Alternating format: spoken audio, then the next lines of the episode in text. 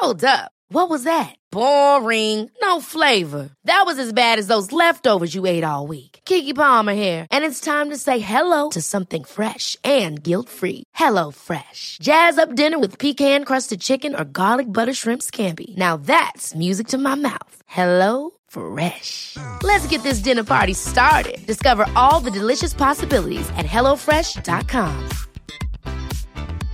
Selling a little or a lot? Shopify helps you do your thing however you cha-ching. Shopify is the global commerce platform that helps you sell at every stage of your business. From the launch your online shop stage to the first real life store stage, all the way to the did we just hit a million orders stage.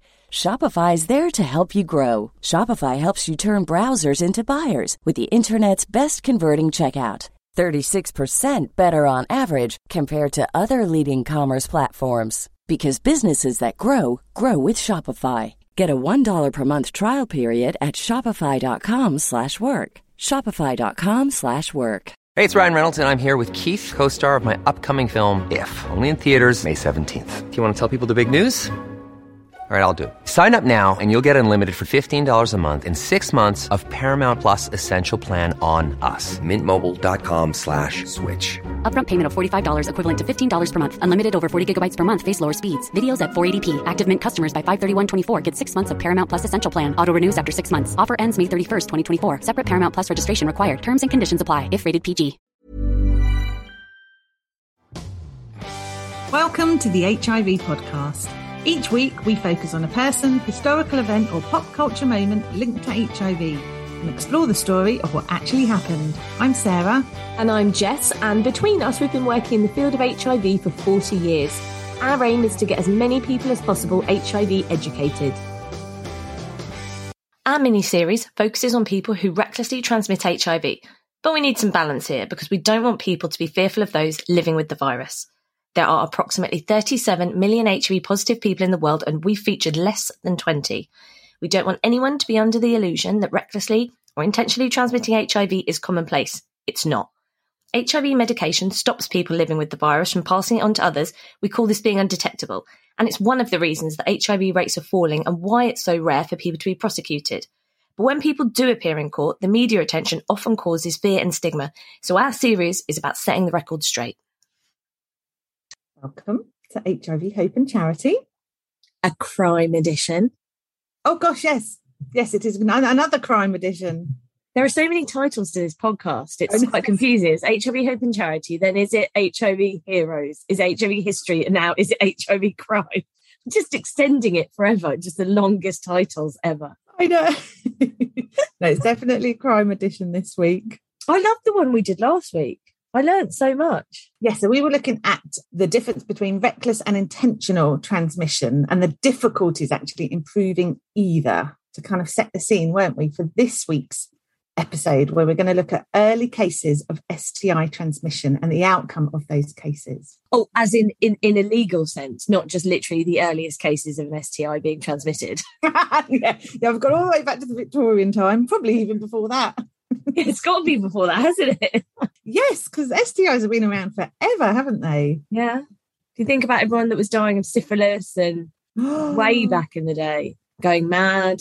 Oh, no, I haven't looked at any of that. No, we're just looking at it in a legal sense. Those that got brought to court. Right. We're both a bit weary today as well, aren't we? Well, the heat wave continues.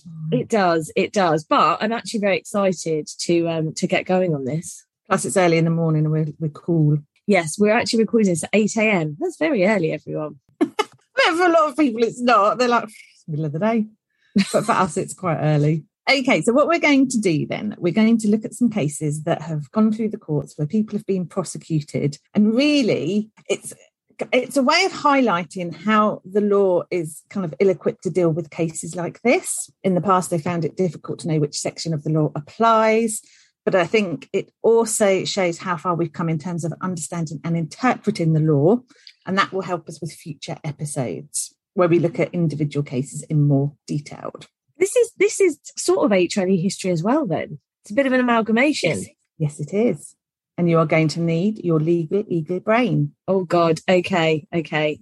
Wait, I was thinking about more legal words to throw out there. I can't think of any. that um law A level that worked a treat for you, didn't it? Being put on the spot, you know, I can't cope with ever being put on the spot. Again, I just want to shout pro bono. Oh, mens rea. There you go. Excellent. Shall we start? Shall we just do the first case? Yes. Now, this one, it doesn't relate to HIV, but it set the tone for future cases around HIV. So we're looking at an appeal. In fact, all of the ones we look at today are appeals. So they've all been convicted. Obviously, they've all been charged. Then they've been convicted and they appealed their sentence. The first one, it's someone called Charles Clarence, and it took place around the early 2000s. There's no date quoted on the appeal reference, but I think it's around the early 2000s. He was charged and found guilty of unlawfully inflicting grievous bodily harm, occasioning actually actual bodily harm on his wife Selina by having unprotected sex with her and knowingly transmitting gonorrhea to her. So the first one was around gonorrhea, nothing to do with HIV or hepatitis, or So he'd been convicted. Obviously, he appealed his sentence, and the appeal court are kind of reviewing the case um, and deciding whether he's been lawfully prosecuted. They found that having sex with a spouse while knowingly infecting her with an STI without her knowledge didn't constitute unlawful or malicious conduct, as there was no intention to transmit the infection despite the risk being known. In all my days, I will never understand that thinking. that's bizarre. Isn't it? But like you're saying, you can see how much further the law has come from what we talked about yesterday, because that wouldn't have been the case at all, would it? Of course. How odd. Mm. God, being married to someone's awful, isn't it? I mean, it was like when, you know, being able to assault your partner was just completely legal because if you're married to them, then that's just fine. And it wasn't, I think, until the 90s that that law was overturned, which is bananas. This is very similar, actually. So the court ruled that the actions fell short of assault. Additionally, there can be no assault as marriage, as sex within marriage, sorry, was consented to. So the actions fell short of the requirements of a conviction. So it's exactly what you've just talked about. If you're married to someone, you've consented to having sex with them. So it can never be viewed as non-consensual. Isn't that horrendous? I, I can't get over that. And and we're talking about the 2000s. That was not that long ago. So the outcome of the appeal, well, the court determined that Selena consented to sex, so no rape occurred, and that as she'd consented, no assault had occurred. So all the judges considering the appeal were in agreement that there's a requirement for an assault and an immediate connection between the violent action of the defendant and the onset of the consequences. As Selina had consented to sexual intercourse, there had been no violent action that had resulted in her contracting gonorrhea. And that's just mind blowing, isn't it? The consent was just the time you got married, however many years ago. Yeah, yeah, and that you can never class it as assault because you know there wasn't any violent action. They don't consider knowingly transmitting an STI infection to be um, any kind of consequential action. Madness, isn't it? If there was ever a reason not to get married back then, I mean, Yeah, this would be it. yeah. So they said an assault charge can't be applied because it, it, you know, his, his actions didn't constitute assault. In addition, they said Clarence could not have acted unlawfully as he had the legal right to have sex with his wife. I know that was my faith at the time. At the time. So when you marry someone, you give consent for life for them to have sex with you, and therefore it can never be unlawful. So, like you say, you, you can never say that you know your husband raped you, for example. You didn't consent to sex because they're like, no, no, no, you consented on the day you got married to him. Oh my God. It's mind blowing, isn't it? It really is. So on that basis, the appeal the appeal was allowed and the conviction was quashed. Did they stay together? God, I hope Selena got a divorce. I don't know. The appeal doesn't cover that. Oh, You would think not. I mean, she has brought this to court, so you can imagine how frosty their household was after If- all of this had happened. I feel like all the women getting married back then, or men, because I'm sure it goes both ways, you know, you're both consenting by getting married. I feel like we should have been talking about that more. That should have been the main thing that when Mm. before you're getting married, everyone's going, so you do understand that you're now just this is consent forever, essentially. I know, but it. I mean, what can you say? I'm not telling you this because you know, so we can get annoyed about it, although it is annoying. I'm telling you this to highlight that the law around sex is mental back then. And although courtrooms, those in position to consider appeals at the time, very heavily male dominated. It's much better now. Back then it wasn't. And I think that shows with this case. And this oh. set the tone. This is like set as case law now for other cases relating to HIV. I would absolutely uh, agree with you. I mean, it's still a real male dominated industry, but yeah, back then, my God, the laws were definitely well, like we were, like we were talking about in the last episode. If you were raped, the burden of proof was on you to prove that had happened. And again, because it was the majority of men as the perpetrators, it sort of served them well, didn't it? I'll just sit back and you have to literally prove yeah. that this happened. Which imagine going through that and then the trauma of having to also prove it as well. I mean, yeah, you can see this was a very male dominated, like you're saying, the whole sex laws situation, just very much in men's favour, isn't it? You're consenting forever. And that's it. That is nuts. Yeah, no, absolutely. I cannot imagine having been this woman and being told that even though your husband had gonorrhea, he knew he had gonorrhea and he had sex with you, you consent to that because you're married to him. No, no, no, no. Exactly. Like, oh my God. Okay. Well, I am angry, even if you told me not to be. I can't help it. I know, I couldn't help it either. Okay, well, let's look at um, an appeal in relation to HIV transmission. Because in 2004, there was the case of Dica. The defendant's called Mohammed Dica and he was charged with inflicting two counts of grievous bodily harm under Section 20. We talked about Section 20 in the last episode. He was charged on the basis that while knowing he was HIV positive, he had unprotected sex with two women who were unaware of his infection. Both women were then infected with HIV. Right. He's convicted of this. It goes to appeal. And the appeal court looked at whether the complainants, so that's the two women, were consenting to the risk of infection with HIV when they consented to having sex with the defendant. That's the basis of what they're looking at. Right. The court found that given the complainants had consensually agreed to unprotected sex, they were therefore accepting the risk of such acts. So, in other words, because they'd agreed to have unprotected sex with him, they should have known that one of the risks of doing that was that they could be infected with HIV. Again, that's putting all the burden on the person that has no, like, what? Surely the, sorry, I'm really not being eloquent, but that's putting all the burden on the person that has no idea about anything. How can you consent to something if you're not aware of it?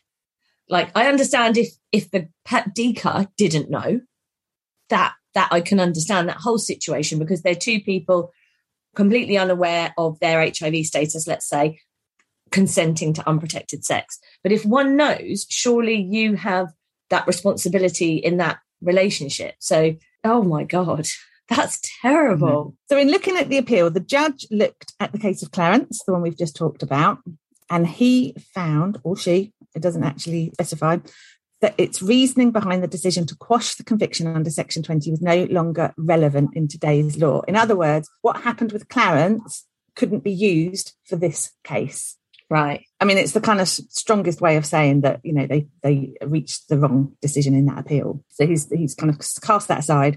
Said no, we're not going to use Clarence as a basis for this. It says the case of Clarence had not considered the issue of consent because consent to sex was assumed to have been given at the beginning of marriage. Obviously, in this case of Dica, he's not married to either of these women, so you couldn't have used it anyway. Court held that there had been no intention to spread the infection, but by the complainants consenting to unprotected sex, they are prepared, and it's got quote marks, knowingly to run the risk, not the certainty, of infection, as well as other inherent risks, risks such as unintended pregnancy. They're they joking? No, very much on the side of the defendant, aren't they? Aren't they? A- absolutely oh my god that's again it's another sort of vilifying women type thing well you know it's up to you isn't it you want to protect yourself you need to be the one like this is such a joke but to use unintended pregnancy and at that I mean, that couldn't be used today, but to say that, well, you knew that one of the risks was getting pregnant, you clearly weren't bothered about that. So the risk of uh, contracting HIV, that's that's on you. And remember, the defendant knows he's got HIV. But that's what I can't believe about this. That's why I literally can't believe that they're going, oh, no, no, you're fine over there, even though you knew and you did this twice and you didn't disclose or give these people any option. God. I know. And that's the other good point. It's two women, not one, not one person's word against another. Two separate women have come forward, and the judge still rules that it's the complainants that need to take responsibility, not the defendant. And that the consent to risk provided a defence under Section 20 and the conviction was quashed. It's terrible. It, it is. It's such victim blaming, isn't it? Very blatant victim blaming. So, you know, the onus is on the complainant rather than the accused, which, you know, when you say it like that, you're like, surely not in a, in a court of law, but, but it was. You know, as we said, there's two women, but it's okay because they consented. So even though he knew he was positive and didn't tell them, they're in the wrong because they consented. God. and you start making noises like a horse. I was trying to stop myself from swearing um, because I'm just I'm I'm absolutely flabbergasted. I mean, I, I, I don't know why I am because I know some of the laws are horrible, even from like the 90s, 2000s. But it's just, oh, when you go through them like this and you unpick, I mean, we're only on the second one and they're both just terrible. They are. But we've got a third one. Oh, is it better? Is where the law changes. Yes. Oh, okay, good. So we are looking at 2005, so the next year, and we're looking at the case of Feston Konzani. And he was charged with three counts of inflicting grievous bodily harm under Section 20. He was HIV positive and he was aware of his condition. He had unprotected sex with three complainants without informing them of his condition, and all three contracted HIV. This has gone to appeal. The appeal, slightly different. They're looking at whether there was a reasonable or genuine belief by Konzani that the complainants were aware of his HIV positive status and thus consented to the risk of contracting HIV through unprotected sex. Okay, so it's slightly different. Do we know why they're looking at it in a different way rather than consent? I think a lot of it is to do with his defence of the case, well, his right. lawyer's defence of the case. But yes, so they're taking it one step further. So they're saying, could, in all honesty, the complainants, when they're considering risk, have considered HIV? Because, I mean, especially back then, sort of 2005, HIV is quite kind of widely known about, but don't know. Would you consider it? We can look into it actually as we kind of unpick this. So his defense, Konzani's defense, was based on a reasonable or genuine belief that these women would have taken his HIV status into consideration, even though he hadn't told them. But the appeal found that Konzani's concealment of his HIV status was incongruent with honesty. And this is where the case law changes. So, in other words, rather than the onus being on the complainant to take responsibility because they knew the risks of unprotected sex, the onus is on the defendant because he wasn't honest about his status. And that is how it should be. You can't consent exactly. to something if you're not aware of it. Yes. Yeah, absolutely. It's weird, isn't it? Because obviously the law is so strict around which, so it should be age of consent and things like that. And obviously, if you are under the age of consent in the eyes of the law, there is absolutely no way you could consent to having sex, right? In any way. So consent, it does not exist. So it's almost, it, I feel like it should almost be the same way where how can you, there is no way you could consent to something if you aren't, if you aren't aware. And you can't even look at whether, oh, is it reasonable to, well, no, if you don't know, you cannot consent to that thing. Do you know what I mean? Exactly. Does that make sense? Yeah. Yeah, yeah, yeah, definitely. So when they're looking at the appeal and making a decision, they found that there was no evidence to indicate the jury could have inferred, and this did go to jury, this was Crown Court trial, that the jury could have inferred that Konzani had the honest belief that the complainants had consented to unprotected sex, knowing they were exposing themselves specifically to the risk of contracting HIV. It's exactly what you're saying. When people consider risks around unprotected sex at that time, were they including in their consideration that they could have HIV or that the person that they're choosing to sleep with could have HIV? I guess I don't think you would, because I suppose most people would think, well, we're going to have unprotected sex. So if they're comfortable with unprotected sex, I'm assuming they probably wouldn't be positive because otherwise they'd be telling me, or maybe if they didn't want to tell me, we might use a condom or something. So I feel like it's unreasonable to expect them to be considering that at that time. Yeah, no, I agree. So the case of Dica was referenced, of course that was kind of the last known case and they're hinging everything on that case. And the judge acknowledged that yes, if someone has unprotected sex, they're making a choice in terms of risk and a choice in terms of whether they mitigate those risks. However, the defendant also has a choice about whether he discloses. And in this case, ruled that Konzani had knowingly concealed the fact he had HIV from the complainants. And therefore, the choice the complainants made could not reasonably be expected to anticipate his deception. His concealment of his diagnosis led to them being infected meaning they couldn't have given proper consent. Exactly what you're saying. You should become a lawyer because they weren't honestly informed. The way they've laid that out makes perfect sense. It's like, of course, you, as you've just said, you cannot consent to something that you don't know about. No, where does the list end eh, Yeah. on on the things you're supposed to consider if that's how they're going to do it? So that's such a good ruling and such a difference in how they had looked at previous cases, which is interesting. Absolutely. And I think, um, you know, you feel like they've finally found their way with this type of prosecution. It's like, oh, finally, you're all understanding kind of what consent means and, and where the onus should be. And this appeal was dismissed. So his conviction stayed, and that was a 10 year sentence in prison. Oh wow, Yes. Do you want to know a bit of background to his case? yes, Because it might help understand why the law suddenly changed. yeah, exactly. judges suddenly changed their opinion. because I don't know about laws in other countries. So that's I was going to say that sounds terrible, but I mean, I suppose why should I know about the legal system? But obviously, in our country, when I did law, look at me pulling my A level in here. Obviously, the you have presiding cases, don't you? So a case sets a precedent that then the next case has to follow, and it's it has to be quite a big thing to deviate away from the previous precedent that that case made, doesn't it? Yeah. So that's why it's quite interesting that it wasn't that big of amount of time, but they have deviated away from the previous cases and what they had upheld. Absolutely. So this is it's, it's it's a landmark case, really, isn't it? Yeah. In the past, as we've said, the onus is on the complainant, and this turns everything around and says, no, no, no. The defendant's honesty has to be brought into question as well. Well, let's look at his case because, yes, I think it'll help us understand why the appeal um, was thrown out. So he was born in 1976 and diagnosed with HIV in 2000. In 2001, he met the first complainant. She was 15 and a virgin. They started a relationship and a week later had unprotected sex. She moved in with him but left a few weeks later. She a blood test just before Christmas 2001 and that showed she had HIV. She'd had two partners after Feston. They both tested negative. She said she knew the risks around getting pregnant, but never even thought about the possibility of contracting HIV. What you were saying earlier about, you know, you wouldn't consider that was a risk. She definitely didn't. She's very young. She understands about getting pregnant, but HIV never comes into it. And I think at that age and at that time, there was very little um, HIV awareness, very little sex education in, in school. So, so why should she have thought too much about HIV? I, I think you're absolutely right. I think it's, yeah, I mean, that wouldn't have been far off when we were in school, I suppose, like not that far. And I mean, the sex education was terrible. The next year, in 2002, he meets the second complainant. She's 27. They become friends, subsequently start a relationship, and she moves in with him. The relationship deteriorates. She finds out she's pregnant by him, but they separate. When the doctor confirms her pregnancy, he also confirms her HIV status. She's devastated. Her child was born negative.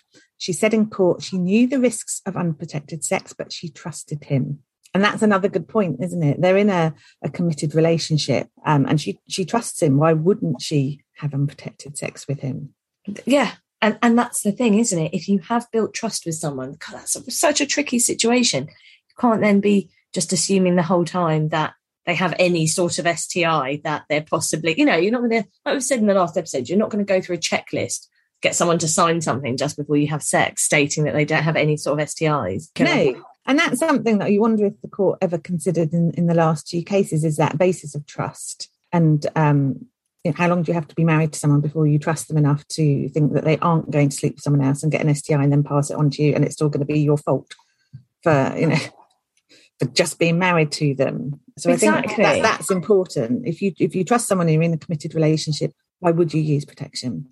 So the next year, 2003, meets the third complainant. She has a four year old child. Both her and the child's father had been tested for HIV because the child's got a complex medical condition and they need to ensure that infection risks are kept to a minimum. She starts a relationship with Feston, initially using condoms, but as the relationship develops, they stop. When the relationship ends, she took an HIV test and was devastated with the result and very worried about the implications on her child's condition. So the case, as we've mentioned earlier, was heard in the Crown Court, and the jury were asked to consider risk, whether the complainants knew and accepted the risk. And I think what's interesting to me, maybe to you, probably not to anyone else, but I'll mention it anyway. In summing up, the defence make references to cases that involved, and I quote, consensual sado masochistic homosexual encounters and whether they constituted ABH or assault. Um, again, based on whether they were consensual and if you're having that type of relationship, how far does that consent go before it turns into harm? Presumably, the defence used this because they couldn't find anything else to define sexual consent. This was a case that I did do when I did law because I always remember it because I found it bananas. Um, there was a man and he had branded, I think it was his wife's buttocks, and she wanted that. It was, she said, very consensual, genuinely. They looked into it, but they still prosecuted him because they said she could not consent to that. So, how funny in those earlier cases when they're saying about these women who, you know, it's all on them because they've accepted the risk and all of this. But actually, I don't know, when things are slightly different, it's like, no, no, you couldn't possibly consent to that. Oh, it's very bizarre.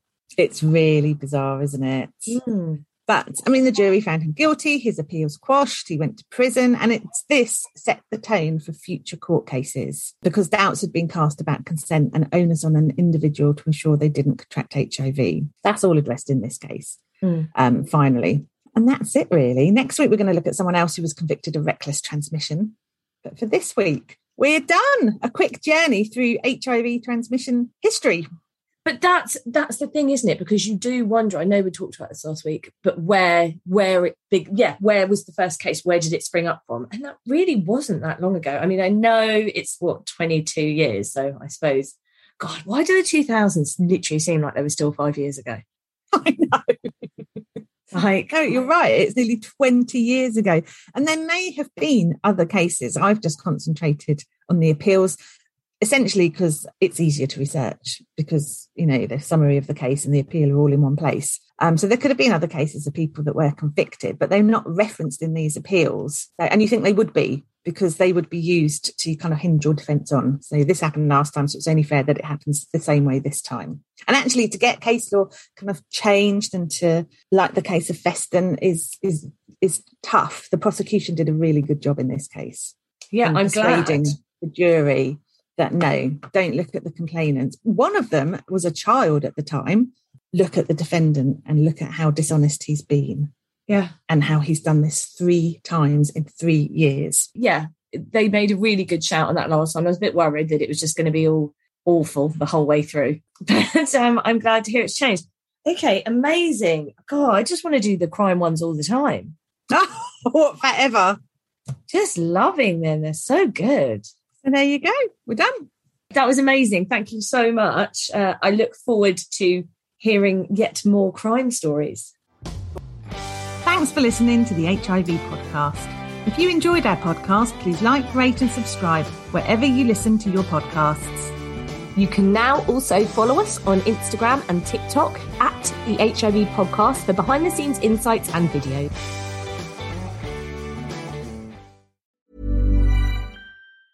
Hey, it's Danny Pellegrino from Everything Iconic. Ready to upgrade your style game without blowing your budget? Check out Quince. They've got all the good stuff shirts and polos, activewear, and fine leather goods, all at 50 to 80% less than other high end brands. And the best part? They're all about safe, ethical, and responsible manufacturing. Get that luxury vibe without the luxury price tag. Hit up quince.com slash upgrade for free shipping and 365 day returns on your next order. That's quince.com slash upgrade. Hold up. What was that? Boring. No flavor. That was as bad as those leftovers you ate all week. Keke Palmer here, and it's time to say hello to something fresh and guilt-free. Hello Fresh. Jazz up dinner with pecan-crusted chicken or garlic butter shrimp scampi. Now that's music to my mouth. Hello Fresh. Let's get this dinner party started. Discover all the delicious possibilities at hellofresh.com. Planning for your next trip? Elevate your travel style with Quince. Quince has all the jet setting essentials you'll want for your next getaway, like European linen, premium luggage options, buttery soft Italian leather bags, and so much more. And is all priced at 50 to 80% less than similar brands. Plus, Quince only works with factories that use safe and ethical manufacturing practices. Pack your bags with high-quality essentials you'll be wearing for vacations to come with Quince. Go to quince.com slash pack for free shipping and 365-day returns.